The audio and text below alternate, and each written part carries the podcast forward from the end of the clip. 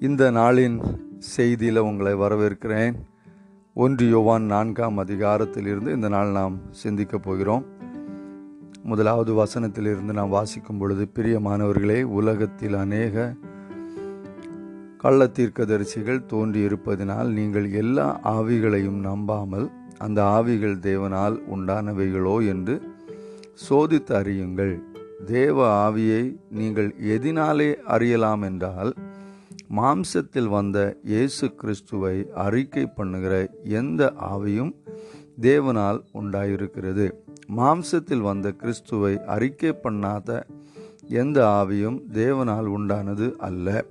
வரும் என்று நீங்கள் கேள்விப்பட்ட அந்தி கிறிஸ்துவனுடைய ஆவி அதுவே. அது இப்பொழுதும் உலகத்தில் இருக்கிறது. சரி ஆவிகளை சோதித்து அறிய வேண்டும் என்று நாம் பார்க்கிறோம். அப்படியானால் இது நமக்கு முன்பாக சபைகளிலேயே தேவனுடைய பிள்ளைகளின் மத்தியிலேயே காணப்படுகிற சில காரியங்களை நாம் சோதித்து அறிய வேண்டும் என்கிறது இங்கே பார்க்கிறோம். எல்லா ஆவிகளையும் நம்பக்கூடாது. எல்லா ஆவிகளுமே கர்த்தருடைய ஆவிகள் என்று தேவனுடைய கிரியை என்று எல்லாவற்றையும் நாம் நம்பக்கூடாது என்று சொல்லி இங்கே சொல்லப்பட்டிருக்கு. எல்லா ஆவிகளையும் நம்பாமல் அந்த ஆவிகள் தேவனால் உண்டானவைகளோ என்று சோதிக்கணும். அப்படியானால் தேவனால் உண்டாகாத ஆவிகளும் நம்முடைய மத்தியில் கிரியை செய்யும். அந்த ஆவிகள் தான் கள்ள தீர்க்கதரிசிகளுக்குள்ளாக கள்ள போதவர்களுக்குள்ளாக கிரியை செய்யும் என்கிறதை நான் பார்க்கிறோம். பேதுருக்கு எழுதின நிரு பேதுரு எழுதின நிருபத்திலும் இதை குறித்து நாம் பார்த்தோம். இங்கே நான் பார்க்கும் பொழுது அதன் அடையாளத்தையும் சொல்லப்படுறது எப்படி நீங்கள் அறியலாம் என்கிறதையும் சொல்லியிருக்கிறார். மாம்சத்தில் வந்த இயேசு கிறிஸ்துவை அறிக்க பண்ணாத எந்த ஆவியும் தேவனால் உண்டானதல்ல. மேலாக பார்க்கும் பொழுது இது ஒரு சாதாரண விஷயமாக தெரியும். ஆமாம் நாம் எல்லாருமே மாம்சத்தில் வந்த இயேசுவை அறிக்கை பண்ணுகிறோம். எல்லாருமே இயேசுவின் நாமத்தில் தானே எல்லாவற்றையும் செய்கிறாங்க என்று சொல்லி பார்க்கும் பொழுது ஆமாம் மாம்சத்தில் வந்த இயேசுவை அறிக்கை பண்ணாமலாக இருக்கிறாங்க என்று நாம் யோசிக்கலாம். இப்போ க கடந்த அதிகாரத்தில் இருந்து நாம் பார்க்கும் பொழுது அங்கேயும் இப்படியான அந்தி கிறிஸ்துவை அந்தி கிறிஸ்துக்களை குறித்து நாம் அங்கே பார்த்தோம். அது வந்து எப்படின்னா அநேகர் இன்றைக்கு இருக்கிறாங்க. அதாவது கிறிஸ்தவ மார்க்கத்தை அல்ல கிறிஸ்துவை எதிர்க்கிறானே. நான் ஒரு காரியத்தை சொன்னேன். அநேகர் கிறிஸ்தவ மார்க்கத்தை எதிர்க்கிறாங்க. அநேகர் கிறிஸ்துவை எதிர்க்கிறாங்க. அவர் வந்து ஒரு தீர்க்கதரிசி தான் இயேசு கிறிஸ்துவ தீர்க்கதரிசி தான் அவர் கல்வாரி சிலுவையில் மறிக்கலை என்று சொல்லி மறுக்கிற ஒரு கூட்டத்தார் இருக்கிறாங்க. அவங்களோட நம்ம கூடி நிற்கவே கூடாது. இது வந்து சபைக்குள்ளாக இருக்கிற ஒரு கூட்டத்தை குறித்து இங்கே பார்க்குறோம். இது எப்படின்னா மனுஷனில் மனுஷனாக வந்து இயேசு கிறிஸ்துவை அறிக்கை பண்ணாதவர்கள் அதாவது இதனுடைய பொருள் என்ன அப்படின்னு பார்த்தோம்னா இதில் ஒரு ஒரு கண்ணோட்டத்தில் பார்க்கும்போது இதற்குள்ள அநேக காரியங்கள் இருக்கலாம். இதில் ஒரு அர்த்தம் அதாவது இயேசு ரட்சகர் என்பதை ஏற்றுக்கொள்ளணும் அது முதல் காரியம். அதில் எந்த மாற்று கருத்தும் இல்லை. இயேசு கிறிஸ்து இந்த உலகத்திலே மனுஷனாக அவதரித்த கடவுள் அவர் மனுஷனுடைய பாவங்களுக்காக மறித்து உயிர் தழுந்த கிறிஸ்து அவர் இரட்சகராக வந்தவர் என்கிறதை நாம் அறிக்கை பண்ணுவது மட்டுமல்ல அந்த இயேசு கிறிஸ்துவின் மனுஷத்துவத்தின் சிந்தைகளை நாம் கொண்டிருக்கணும். இயேசு கிறிஸ்துக்குள்ள ரெண்டு காரியங்கள் இருக்கு. இயேசு கிறிஸ்து முழுக்க முழுக்க தேவனாக இருக்கிறார். Hundred percentage he is God. Hundred percentage he is man. நூறு சதமானம் அவர் மனுஷனாகவும் இருக்கிறார். அவர் ஐம்பது ஐம்பது அல்ல முழுக்க முழுக்க கடவுள் முழுக்க முழுக்க மனுஷன். அப்போ கடவுளாக வந்து தன்னுடைய கடவுள் என்கிற தன்மையை வெளிப்படுத்தும்படிக்காக அற்புத அடையாளங்களை செய்தார். சூப்பர் நேச்சுரல் திங்ஸ் அதிசயங்கள். மனுஷனால் செய்ய முடியாத அநேக காரியங்களை அவர் செய்தார். அங்கே தேவனுடைய வல்லமை வெளிப்பட்டது. அப்போ இன்றைக்கு நம்ம பார்க்கும் பொழுது நாம் எல்லாருமே ஆண்டோடைய பிள்ளைகளுக்கு அந்த வல்லமை வேண்டும் என்கிற ஒரு ஆர்வம் எல்லாருக்கும் இருக்கும். எல்லாருக்கும் இருக்கும். அந்த வல்லமை தேவனுடைய வல்லமை. தேவனுடைய குமாரன் தேவனுடைய குமாரனின் வல்லமை இயேசுவின் வல்லமை தேவனுடைய குமாரனாகிய இயேசு கிறிஸ்துவின் வல்லமை. அவர் அற்புத அடையாளங்களை செய்தார். ஆனால் அது மட்டுமல்ல அவர் மனுஷனாக இந்த பூமியில் வாழ்ந்தார். மனுஷனாக வாழ்ந்து அவர் நம்முடைய இரட்சகராக மறித்து உயிர்த்தெழுந்தது மட்டுமல்ல அவர் நமக்காக ஒரு முன்மாதிரியாக வாழ்ந்து காண்பித்தார். அந்த மனுஷ குமாரனாகிய இயேசு கிறிஸ்துவை நமக்கு முன்னாக வைத்து ஒவ்வொரு ஊழியங்களும் செய்யப்படணும். அவருடைய அதாவது தேவகுமாரனாகிய இயேசு கிறிஸ்துவின் வல்லமை மட்டுமல்ல அதுதான் இன்றைக்கி அநேக இடங்களில் அது மட்டும்தான் ப்ரொஜெக்ட் பண்ணப்படுகிறது அது மட்டும்தான் மேன்மையாக பேசப்படுகிறது. அங்கே தான் கொஞ்சம் சிக்கல் அதை தான் நாம் சோதிக்கணும். அது மட்டும் வல்லமை வேணும் கிரியைகள் நடக்கணும் அற்புதம் நடக்கணும். அற்புத சுகம் உண்டாகணும். பேய்கள் ஓட்டி ஆண்டவருடைய நாமத்தை தேவனுடைய ராஜ்யத்தை நம்ம கட்டணும். இந்த எல்லா அற்புதங்களும் சூப்பர் நேச்சுரல் பலவிதமான காரியங்கள் கண்டிப்பாக இன்றைக்கு உண்டு சபையில். இதை நம்ம நம்பணும் இதையும் நம்ம வெறுக்கக்கூடாது இதையும் நம்ம ஒதுக்கக்கூடாது இதெல்லாம் முடிஞ்சு போச்சு எனக்கு சொல்லுகிற ஒரு கூட்டமும் அப்படி அந்த கூட்டத்தில் நம்ம சேரக்கூடாது. இவைகளெல்லாம் இன்றைக்கும் உண்டு. ஆனால் அதில் மாத்திரமாக அந்த வல்லமையில் மாத்திரமாக நாம் கவனம் செலுத்துகிறோம் இல்லாமல் மாம்சத்தில் வந்த கிறிஸ்து தான் நமக்கு முன்மாதிரி. அவர் மனிதனாக வந்து மனிதனாக வாழ்ந்து மனித மனிதனுக்கு ஒரு முன்மாதிரியாக அவர் இருந்தார். அவர் மனிதனாக வாழ்ந்து நமக்கு அன்பை காண்பித்தார். அவர் மன்னிப்பை நமக்கு காண்பித்தார். மனதுருக்கத்தை நமக்கு காண்பித்தார். தியாகத்தை காண்பித்தார். தாழ்மையை காண்பித்தார். கீழ்ப்படிதலை காண்பித்தார். இப்படியாக நீதி செய்வது எப்படி? ஆமாம் இப்படியான காரியங்களை சேவை செய்வது எப்படி? என்கிற காரியங்களை ஆண்டவர் நமக்கு கற்றுக் கொடுத்தார். இந்த தன்மை நமக்குள்ளே வரணும். இந்த இயேசுவின் தன்மை நமக்குள்ள வருகிறதுக்கு தான் ஆண்டவர் இந்த நல்ல சபை வச்சிருக்கிறார். ஏன்னா நம்மை உருமாற்றி கொண்டு போகணும். தேவ வல்லமையில் இங்கு கிரியை செய்து தேவ இந்த தேவனுடைய சபையை ஸ்தாபிக்கிறது மட்டுமல்ல ஆண்டவர் சொன்னது நம்ம சீஷர் ஆக்கணும். சீஷர் என்றால் யார்? குருவை போல் இருக்கிற நம்முடைய குரு யார்? ஆண்டவராகிய இயேசு கிறிஸ்து. மாம்சத்தில் வந்த இயேசு கிறிஸ்து. மனிதனாக ஜீவித்த இயேசு கிறிஸ்து. அவரை போல நாம் மாறும்படிக்காக நாம் சீஷர்களாக மாறி அநேகரை சீஷர்களாக மாற்றும்படிக்காக தான் ஆண்டவர் நம்மை அழைத்திருக்கிறார். இந்த அழைப்பில் நம்ம நோக்கமாக இருக்கிறோமா? செய்யப்படுகிற பிரசங்கங்கள் செய்யப்படுகிற அற்புத அடையாளங்கள் ஊழியங்கள் எல்லாம் இதற்கு நேராக இருந்தால் மட்டுமே அது தேவனிடத்திலிருந்து வந்தவை என்று புரிந்து கொள்ளணும். இவைகள் நம் கவனத்தை செலுத்த திருப்பி ஒன் வெறும் வல்லமைகளில் மட்டும் நாம் கவனம் செலுத்துகிறவைகள். ஒரு மனிதன் செய்கிறதான கிரியைகளை மட்டும் அங்கே பெரிதாக்கப்பட்டு அதன் மூலமாக காரியங்கள் நடைபெற்று அதற்காக அதற்கு பின்பாக ஜனங்கள் ஓடுகிற நிலைமை இருக்கும் பொழுது நாம் அங்கே சந்தேகப்படணும். அதான் அந்த ஆவிகளை எல்லா ஆவிகளையும் நம்பாமல்னு போட்டிருக்கு. ஆவிகளை நீங்கள் சோதிக்கணும்னு போட்டிருக்கு. எப்படி சோதிக்கணும் என்கிறது அடையாளம் தான். ரெண்டு வசனத்தை நான் இந்த இடத்துல குறிப்பிட விரும்புகிறேன். ஒன்று ரோமர் எட்டு இருபத்தி ஒன்பதில் நாம் வாசிக்கிறோம் தம்முடைய குமாரன் அநேக சகோதரருக்குள்ளே முதற் பேரானவனாய் இருக்கிற இருக்கும் பொருட்டு முதற் பேரானவராய் இருக்கும் பொருட்டு தேவன் எவர்களை முன் அறிந்தாரோ அவர்களே தமது குமாரனுடைய சாயலுக்கு ஒப்பாயிருக்கிறதற்கு முன் குறித்திருக்கிறார். அப்போ இங்கே பார்க்கும் பொழுது இயேசு கிறிஸ்து நமது முதற் ஆ- தேவனுடைய முதற் பேரானவர். அவரை போல நாம் ஆகும்படிக்கு அவருடைய சாயலாக நாம் மாறும்படிக்காக தேவன் நம்மை தெரிந்து கொண்டிருக்கிறார். இந்த காரியத்தை நம் மனதில் வைத்திருக்கணும். அடுத்தது இன்னொரு வசனத்தை நான் நான் வாசிக்க விரும்புகிறேன். இங்கே எபேசியர் நான்காம் அதிகாரத்தில் பதினொன்று முதலுள்ள வசனங்களை நம்ம வாசிக்கும் பொழுது இங்கே பார்க்கிறோம் பன்னிரெண்டு வாசிப்போம் ஃபுல்லாக வாசிக்கலை. இல்லை பதினொன்று தான். மேலும் நாம் அனைவரும் தேவனுடைய குமாரனை பற்றும் நாம் அனைவரும் தேவனுடைய குமாரனை பற்றும் விசுவாசத்திலும் அறிவிலும் ஒருமன ஒருமைப்பட்டவர்களாகி கிறிஸ்துவனுடைய நிறைவான வளர்ச்சியின் அளவுக்கு தக்க பூரண புருஷராகும் வரைக்கும் பரிசுத்தவான்கள் சீர் பொருந்தும் பொருட்டு சுவிசேஷ ஊழியத்தின் சபையின் நோக்கம் என்ன? ஏன் ஆண்டவர் ஊழியக்காரில் சபையில் வைத்திருக்கேங்கிறத இங்கே பார்க்கிறோம். அங்கேயும் பரிபூர்ண புருஷராகணும். கிறிஸ்துவை போல ஆகணும். அப்போ நம்ம சபைக்கு போகிறது எதற்கு எதற்கு? இயேசுவை போல ஆக. நாம் ஏன் பிரசங்கத்தை கேட்குறோம்? இந்த பிரசங்கத்தை நீங்கள் ஏன் கேட்குறீங்க? நீங்கள் இயேசுவை போல ஆகணும். அனுதினம் நம்ம ஆண்டவர் ஜெபத்தில் பரிசுத்தாவை ஏன் வழி நடத்துகிறார் இயேசுவை போல ஆகணும். ஏன்னா நம்ம இயேசுக்கிட்ட போக போகிறோம். நம்ம தேவ ராஜ்யத்தில் போக போகிறோம். தேவ ராஜ்யத்தின் ஸ்டாண்டர்டு தான் இயேசு கிறிஸ்து. தேவ ராஜ்யத்தில் இருக்கிறவங்கெல்லாம் எப்படி இருப்பாங்கன்னா கிறிஸ்துவை போல இருப்பாங்க. தேவ ராஜ்யத்திற்குரியவர்கள்லாம் எப்படி இருப்பாங்க? கிறிஸ்துவை போல இருப்பாங்க. தேவராஜ்யத்துக்குள்ளவங்களாம் எப்படி இருப்பாங்க? அவங்க அற்புதம் அடையாளம் மட்டும் செய்கிறவர்களாக இல்லை. அதுவும் நடக்கும். ஆனால் தேவராஜ்யத்திற்குள்ளவர்கள் அடையாளம் என்ன? கிறிஸ்துவை போல. கிறிஸ்துவை போல பேசுவாங்க கிறிஸ்துவை போல சிந்திப்பாங்க. கிறிஸ்து அப்போ இந்த இந்த வளர்ச்சி ஒரு நாள் வந்துடுறாது. நம்ம தொடர்ந்து போயிட்டுருக்குறோம். இதற்கு நேராக ஒரு பெரிய மலையில் உச்சியில் ஆண்டவர் இயேசு கிறிஸ்து நிற்கிறான்னா நம்ம மலையில் ஏறிட்டுருக்குறோம். சிலவங்க கீழே நிற்கிறாங்க அதான் சீசிரல்னு சொல்கிறோம் சீசிரல் எல்லாம் மேலே வர போனவர்கள் அல்ல. ஆனால் போயிட்டே இருக்கணும்.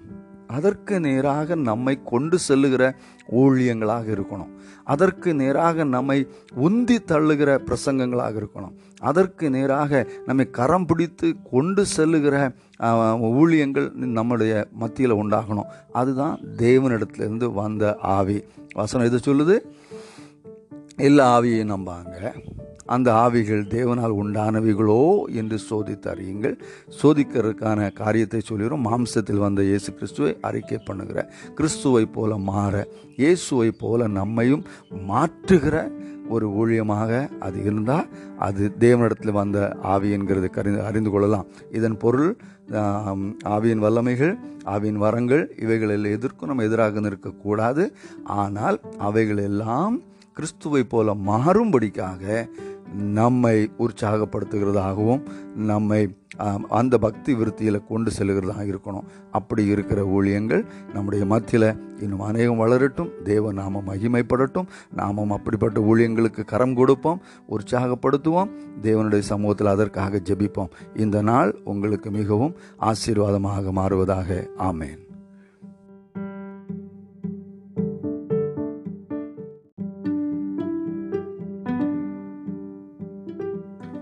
ஒன்று யுவான் நான்காம் அதிகாரத்தின் இரண்டாவது பாகத்தில் இந்த நாள் செய்திக்காக உங்களை வரவேற்கிறேன். முதலாவது பாகத்தில் ஒன்று முதல் மூன்று வரை உள்ள வசனங்கள் ஒன்று யுவான் நான்கு ஒன்று முதல் மூன்று வரை உள்ள வசனங்களில் இரண்டு விதமான ஆவியை குறித்து பார்த்தோம். ஆவிகளை சோதித்து அறிய வேண்டும். அது தேவனுடைய ஆவியா அல்லது அந்தி கிறிஸ்துவின் ஆவியா என்று நாம் பார்த்தோம். தேவனுடைய ஆவியாக இருந்தால் அந்த ஊழியம் சிலுவையில் அறையப்பட்ட கிறிஸ்துவை மாம்சத்தில் வந்த கிறிஸ்துவை அறிக்கை பண்ணுகிறதாகவும் கிறிஸ்துவை போல நம்மை மாற்றுகிறதாகவும் காணப்படும். இங்கே நாம் நான்கு முதல் உள்ள வசனங்களில் நாம் பார்க்கும் பொழுது நான்கு முதல் ஆறு வரை உள்ள வசனங்களில் வேற இரண்டு காரியங்கள். அதாவது அங்கே ஆவியை குறித்து தேவனுடைய ஆவியா அல்லது அந்தி கிறிஸ்துவின் ஆவியா? இங்கே தேவனுக்கு உரியவர்களா அல்லது உலகத்திற்கு உரியவர்களா என்று சொல்லி இங்கே நம்ம பார்க்கிறோம். பிள்ளைகளே நான்காம் வசனம். நீங்கள் தேவனால் உண்டாயிருந்து அவர்களை ஜெயித்தீர்கள். ஏனெனில் உலகத்தில் இருக்கிறவனிலும் உங்களில் இருக்கிறவர் பெரியவர். அவர்கள் உலகத்திற்குரியவர்கள் ஆகியால் உலகத்திற்குரியவைகளை பேசுகிறார்கள். உலகமும் அவர்களுக்கு செவி கொடுக்கும். நாங்கள் தேவனால் உண்டானவர்கள். தேவனை அறிந்தவன் எங்களுக்கு செவி கொடுக்கிறான். தேவனால் உண்டாயிராதவன் எங்களுக்கு செவி கொடுக்கிறதில்லை. இதனாலே சத்திய ஆவி இன்னதென்றும் வஞ்சக ஆவி இன்னதென்றும் அறிந்திருக்கிறோம். இங்கே நாம் பார்க்கும் பொழுது தேவனுக்கு உரியவர்கள் உலகத்திற்கு உரியவர்கள் என்று இரண்டு காரியங்களை இங்கே நாம் பார்க்க முடியும். நாம் உலகத்திற்கு உரியவர்களா அல்லது தேவனுக்கு உரியவர்களா? இங்கே பலவிதமான கள்ள தீர்க்க தரிசனங்கள் தீர்க்க தரிசிகள் பலவிதமான ஆவிகள் செயல்பட தொடங்கும் பொழுது இங்கே வசனம் சொல்லுது தேவனுக்கு உரியவர்கள் அவ அவைகளிலே விழுந்து போகாமல் அவைகளை ஜெயிப்பார்கள். அதுதான் நான்காம் வசனத்தில் வாசிக்கிறோம். ஏனென்றால் இந்த உலகத்தில் இருக்கிறவன் இந்த ஆவிகளுக்கு பின்பாக செயல்படுகிற அந்த பிசாசானவனை விட நமக்கு உள்ளே இருக்கிறவர் பெரியவர். நாம் அவருக்குள் இருக்கிறோம். நாம் உலகத்தில் இல்லை. நாம் உலகத்திற்கு உரியவர்கள் அல்ல. நாம் தேவனுக்கு உரியவர்கள். அப்படியாக இங்கே இரண்டு விதமாக இந்த காரியங்களை பிரித்து நாம் இங்கே பார்க்கலாம். உலகம் என்றால் என்ன என்பதை நாம் கடந்த அதிகாரத்தில் அதாவது இரண்டாம் அதிகாரத்தில் நாம் பார்த்தோம். உலகத்தினுடைய ஒரு டெஃபினிஷன் அங்கே கொடுக்கப்பட்டிருக்கிறது. அதை விரிவாக அங்கே நம்ம பார்க்க முடியலை. அதை சற்று இங்கே குறிப்பிட விரும்புகிறேன். ஒன்றியவான் இரண்டு பதினைந்து பதினாறு வசனங்களில் உலகத்திலும் உலகத்தில் உள்ளவைகளிலும் அன்பு கூறாதிருங்கள். ஒருவன் உலகத்தில் அன்பு கூர்ந்தால் அவனிடத்தில் பிதாவின் அன்பில்லை. இங்கேயும் இரண்டாக பார்க்கிறோம். தேவன் உலகம். பதினாறாம் வசனத்தில் ஏனெனில் மாம்சத்தின் இச்சையும் கண்களின் இச்சையும் ஜீவனத்தின் பெருமையுமாகிய உலகத்தில் உள்ளவைகளெல்லாம் பிதாவினால் உண்டானவைகள் அல்ல. அவைகள் உலகத்தினால் உண்டானவைகள். அப்போ உலகம் என்றால் என்ன அப்படின்னு பார்த்தா மாம்சத்தின் இச்சை ஜீவனத்தின் பெருமை கண்களின் இச்சை இவைகள் தான் உலகம். உலகம்னா என்னென்னா இந்த இச்சை நிறைந்த காரியங்கள் தான் உலகம். உலகம் என்கிறது பூமி அல்ல. பூமி வேற உலகம் வேற என்கிறதை பேதருவின் அந்த நிருபத்தில் நம்ம பார்த்தோம். பூமியில் நாம் வாழ்கிறோம். பூமியில் உலகம்தான் உலகம்தான் அந்த சிஸ்டம் அந்த அந்த ரூலிங் கவர்மெண்ட் பூமியில் இன்றைக்கு உலகத்தின் கவர்மெண்ட் நடந்துட்டு இருக்கு நம்முடைய தேசத்தில் இன்றைக்கு எந்த நம்ம நிறைய பார்ட்டிகள் இருக்குது அதில் ஒரு பார்ட்டி கவர்மெண்ட் ஃபார்ம் பண்ணியிருக்கிறது போல் எல்லா தேசத்துலையும் இப்படியாக நம்ம பார்க்கலாம். அப்படியே மொத்தம் பூமியில் இன்னைக்கு நடக்கிற கவர்மெண்ட் உலகத்தின் கவர்மெண்ட் அந்த உலகத்தின் கவர்மெண்டுடைய பிரைம் மினிஸ்டர் இல்லது ஜனாதிபதி பிசாசானவன். உலகத்தின் அதிபதி என்று வேத வேதத்தில் வாசிக்கிறோம். அப்போ இந்த உலகம் என்கிற அந்த கவர்மெண்ட்டுக்கு அந்த ஒரு ஆதிக்கத்தில் நாம் இராதபடிக்கு நாம் வந்து தேவனுடைய ராஜ்யத்தில் இருக்கிறோம். தேவனுடைய ராஜ்யம் உலக ராஜ்யம் அல்ல பிசாசன் ராஜ்யம் அல்ல தேவனுடைய ராஜ்யம். தே அதான் நம்ம பார்த்தோம். நாம் வந்து பரலோகத்தின் குடிமக்கள் பரலோகத்திலிருந்து இங்கே வந்து இருக்கிறோம். உலகத்தில் இருக்கிறோம். உலகத்தின் கவர்மெண்டில் இருக்கிறோம். ஆனால் நாம் வந்து இங்கே உள்ளவங்க அல்ல. நாம் வந்து தேவனுக்கு உரியவர்கள் அப்போ கர்த்தர் நம்மிடத்தில் என்ன எதிர்பார்க்கிறான்னா நாம் எப்பொழுதும் அந்த அடையாளத்தை நாம் காத்து கொள்ள வேண்டும் என்று விரும்புகிறார். நீ வந்திருக்கிற இடத்துல உன்னை நான் இடத்துல நீ அப்படி அதனோ அதனோட ஒன்றி இணைந்து அங்கே உள்ளவன் ஆயிடக்கூடாது நீ எங்கே இருந்தாலும் நீ தேவனுக்கு உரியவன் நீ பரலோகத்துக்கு உரியவன் என்கிற ஒரு அடையாளத்தை நம்முடைய லைஃப் ஸ்டைலில் காமிக்கணும். உதாரணமாக நான் ஒரு நபரை சென்னைக்கு அனுப்புகிறேன். சில காரியங்களை முடித்துட்டு வர்றதுக்கு நான் அனுப்புகிறேன் அப்போ அவர் சொல்கிறாரு எனக்கு ட்ரெயினில் போனால் முடியாது. ஒத்து வராது. சீக்கிரமாக போய் சேர்ந்தால் தான் வேலைகள் நடக்கும். அதனால் எனக்கு நீங்கள் ஃப்ளைட் டிக்கெட் தரணும். அதுலேயும் பிஸ்னஸ் கிளாஸ் டிக்கெட்டில் போகிறதுக்கு நீங்கள் ஏற்பாடு பண்ணிங்கன்னா நான் போவேன் அப்படின்னு சொல்கிறாரு அப்போ நான் என்ன சொல்கிறேன் எனக்கு வேலை எப்படியாவது முடிய வேணும்.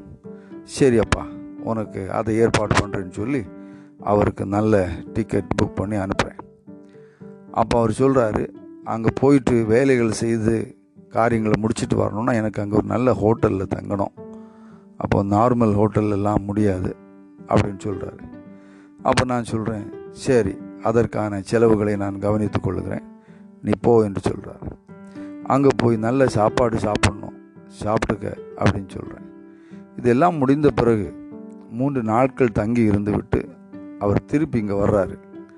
திருப்பி வரும்பொழுது நான் கேட்குறேன் நான் இப்போ நீங்கள் உங்களை அனுப்பின காரியத்தை முடிச்சிங்களா? என்ன நடந்தது? அப்படின்னு கேட்கும் பொழுது அவர் சொல்கிறாரு தலையை சொரிஞ்சிட்டு அவர் சொல்கிறாரு இல்லைங்க நான் அங்கே போனேன். போன வேளையில் வேற ஒரு நபரை சந்தித்தேன் அவர் என்னை வேற ஒரு இடத்துக்கு கூட்டு போனார். அங்கே போய் என்ன அங்கே அப்படியெல்லாம் கொண்டு போய் என்ன ரொம்ப குழப்பிட்டாரு. எனக்கு ஒன்றுமே புரியாமல் கடைசியில் திருப்பி வர்றதுக்கான டைம் ஆயிடுச்சு. அதனால் நான் ஃப்ளைட்டில் ஏறி இங்கே வந்துட்டேன். அப்படின்னு சொன்னால் எனக்கு எப்படி இருக்கும்? டை நீ வேலையை செய்கிறதுக்கு என்னெல்லாம் வேணும்னு கேட்டியோ அதெல்லாம் உனக்கு தந்தேன்.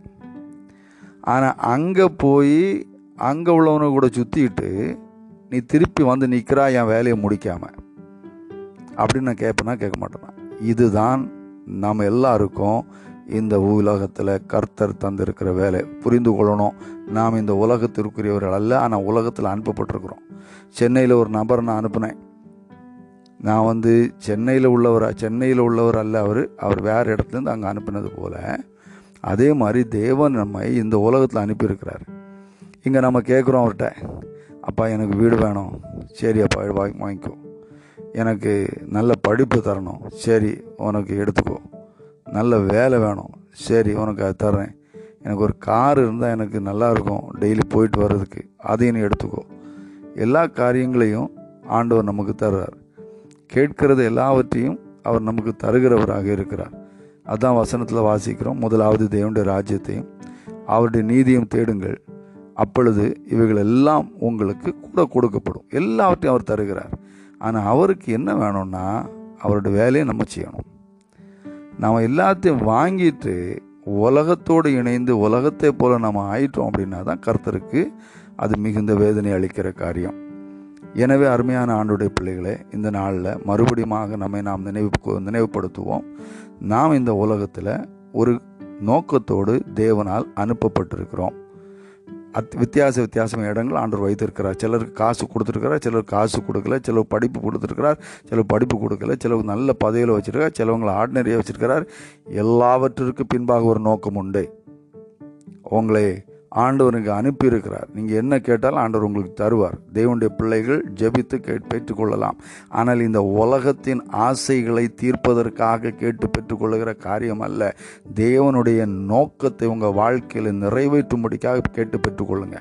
பிள்ளைகள் படிக்கணும் படிக்கணும்னு சொல்கிறோம் பிள்ளைகளையும் ஆண்டவர் தான் உங்களுக்கு தந்திருக்கிறார். பிள்ளைகளை கர்த்தருக்குரியவர்களாக வளர்த்து உயர்த்தும்படிக்காக. எனவே அவர்கள் doctor engineers computer technique engineer ஆக ஆகணும். என்று நாம் ஜெபிக்கிறது எவ்வளவு சரியோ அதைவிட மேன்மையான காரியம் அவர்களை கர்த்தருக்கு உரியவர்களாக கர்த்தரை தேடுகிறவர்களாக அவர்களும் இந்த பூமியில் தேவனுடைய நோக்கத்தை நிறைவேற்றுவர்களாக மாறும்படி ஜெபித்து அந்த வழியில் அவர்களை நடத்த வேண்டிய கட்டாயம் நமக்கு உண்டு. எனவே இந்த நாளில் உலகமா தேவனா? நாம் உலகத்திற்குரியவர்களா? தேவனுக்குரியவர்களா? நாம் தேவனுக்குரியவர்கள் தேவனால் இந்த உலகத்திலே அனுப்பப்பட்டவர்கள். எனவே நம்முடைய லைஃப் ஸ்டைல் வேறையாக இருக்கணும். நம்முடைய நோக்கம் வேறையாக இருக்கணும். அப்படியான ஒரு மகிமையான நோக்கம் சார்ந்த வாழ்க்கை வாழ கர்த்தர் உங்களை ஆசீர்வதிப்பாராக. ஆண்டவர் உங்களுக்கு கிருபை செய்வாராக. இந்த நாள் உங்களுக்கு ஆசீர்வாதமாக மாறட்டும். கர்த்தருக்கு ஸ்தோத்திரம்.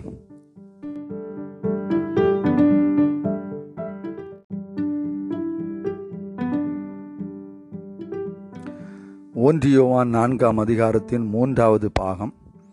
இந்த நாளின் வசன பாகம் ஏழு முதல் இருபத்தி ஒன்று வரை உள்ள வசனங்கள். ஒன்று யோவான் நான்கு ஏழு முதல் இருபத்தி ஒன்று. இந்த நாளின் செய்தியில் உங்களை வரவேற்கிறேன். இந்த நாள் உங்கள் ஒவ்வொருவருக்கும் ஆசீர்வாதம் உள்ளதாக மாறட்டும். இந்த வசன பகுதியில் அன்பை குறித்து பார்க்கிறோம். தேவன் அன்பு தேவன் அன்பாக இருக்கிறார். உலகத்தின் பாஷையில் பேசினா நாம் வந்து ரிலிஜியனை பற்றி இங்கே இந்த பகுதியில் பார்க்குறோம். மதம் என்றால் என்ன? ஒரு நபர் ஒரு வயோதிபனான முதிர்ந்த ஒரு குரு இடத்துல போனார். போயிட்டு அவர்கிட்ட கேட்டார் எனக்கு கடவுள் மேலே அதிகமான பற்றுதலும் பக்தியும் உண்டு. ஆனால் பலவிதமான மதங்கள் என்கிற பெயரில் கடவுளை தேடும் பொழுது எது சரி என்கிற ஒரு குழப்பம் எனக்குள்ளே வருது. எந்த மதம் சரியானது என்று அறிந்து கொள்ள விரும்புகிறேன்? அப்படின்னு கேட்டார். கடவுளுடைய மதம் என்ன? அப்போ அவர் சொன்னார் நீ இந்த உண்மையான நோக்கத்தை வை கொண்டிருந்தால் இறைவனே உனக்கு வந்து உனக்கு தரிசனம் தருவார் அப்படின்னு சொல்லி அனுப்பினார்.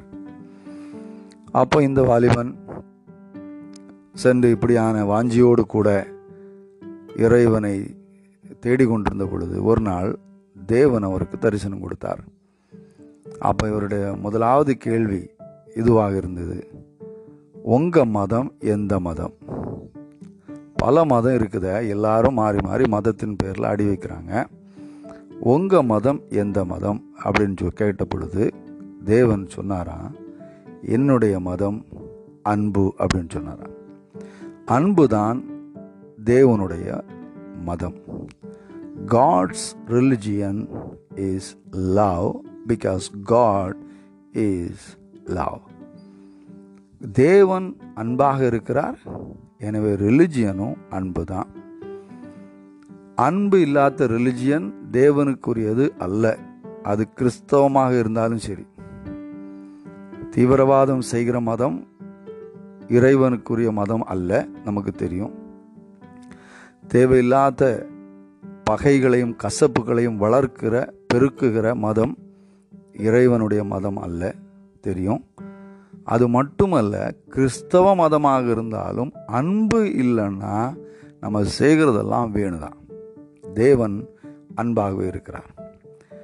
அந்த அன்பை குறித்து தேவன் சொல்லும் பொழுது தேவன் மேல் அன்பு வைக்கிறோம் என்று சொல்லி நாம் காணாத தேவனே நாம் ஐ லவ் காட் அப்படிலாம் சொல்லி நம்ம வாழ்கிற வாழ்க்கையை கர்த்தர் வந்து நம்பலை.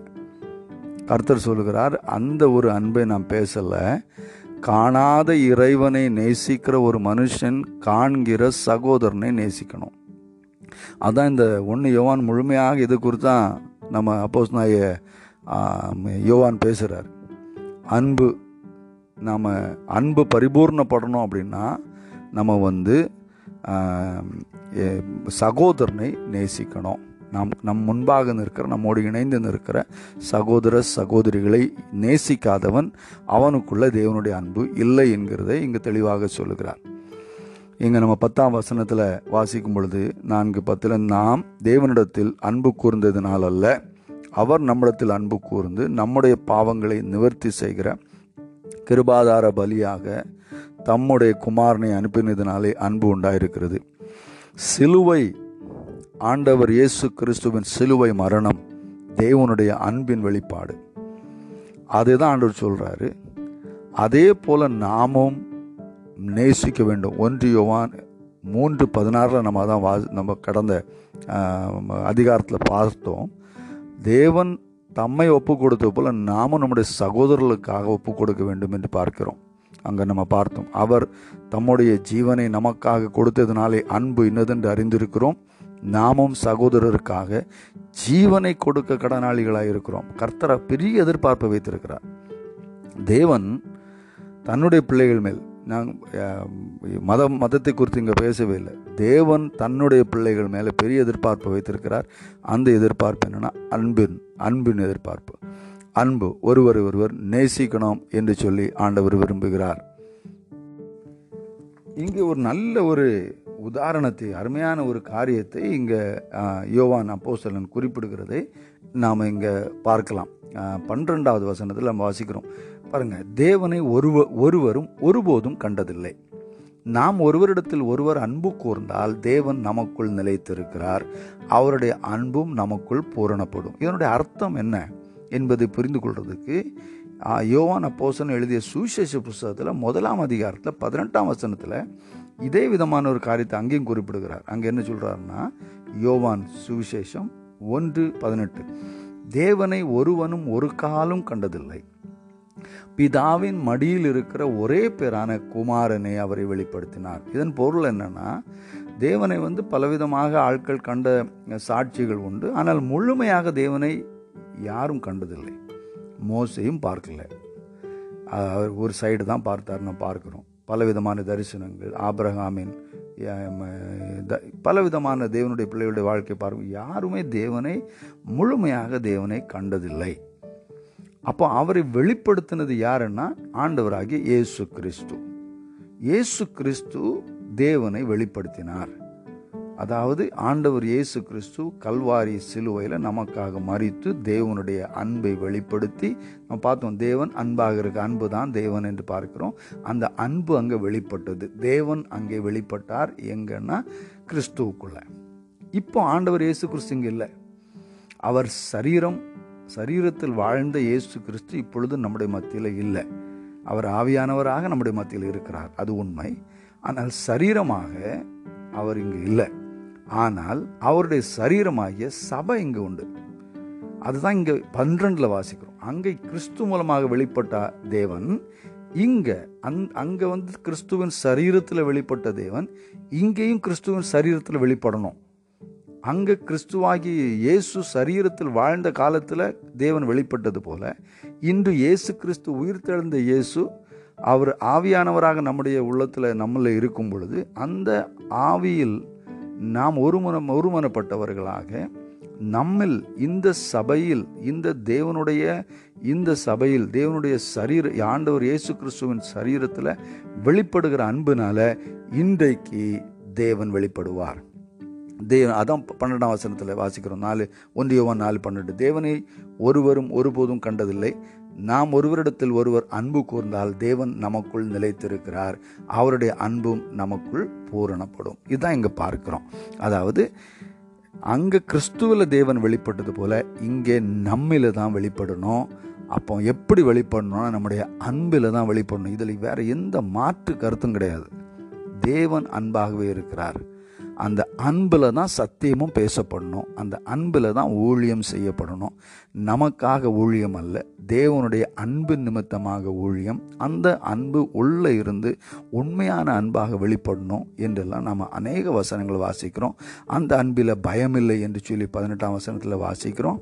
நாம் தேவனுக்குள்ளே இருக்கும் பொழுது சந்தோஷத்தோடு மனமகிழ்ச்சியோடு உற்சாகத்தோடு நாம் ஊழியம் நாம் செய்ய முடியும். இருபதாம் வசனத்தில் தேவனிடத்தில் அன்பு கூறுகிறேன் என்று ஒருவன் சொல்லியும் தன் சகோதரனை பகைத்தால் அவன் பொய்யன். தான் கண்ட சகோ தான் கண்ட சகோதரனிடத்தில் அன்பு கூறாமல் இருக்கிறவன் தான் காணாத தேவனிடத்தில் எப்படி அன்பு கூறுவான்.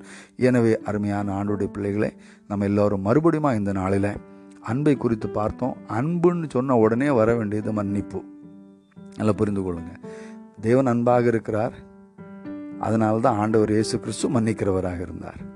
அதனால தான் வேத புஸ்தகம் மறுபடியும் மறுபடியும் மன்னிப்பை குறித்து பேசுகிறது. மன்னிக்காத இடத்துல பிசாசானவனுக்கு வாசல் திறக்கிறது. நம் குடும்பத்தில் மன்னிப்பு உண்டாகட்டும். மன்னிப்பு உண்டாகட்டும். தேவ அன்பு நிறைவாக வெளிப்படட்டும். சகோதர சிநேகத்தின் மூலமாக அது கணவன் மனைவி சிநேகத்தில் தொடங்கட்டும். பிள்ளைகளோடு அது இன்னும் விரிவுபடட்டும். சபையில் அது பலப்படட்டும். சமுதாயத்தில் அது பரவி தேவனுடைய ராஜ்யம் இந்த பூமியில் கடந்து வரட்டும். இது எல்லாம் ஏட்டு சுரைக்காய் கதைகள் அல்ல. நடைமுறைப்படுத்தத்தக்க பரிசுத்த ஆவியானவரால் இவைகள் எல்லாம் நமக்கு உள்ளே வைக்கப்பட்டிருக்கிற அருமையான சத்தியங்கள். இவைகள் வெளிப்பட்டு பரிபூர்ணமடைய கர்த்தர் நமக்கு உதவி செய்யட்டும். பரிசுத்த ஆவியானவர் உங்களை ஆளுகை செய்து வழி நடத்துவராக இந்த நாள் உங்களுக்கு சிறந்த நாளாக ஆசீர்வதிக்கப்பட்ட நாளாக மாறுவதாக. ஆமேன். கர்த்தருக்கு ஸ்தோத்திரம்.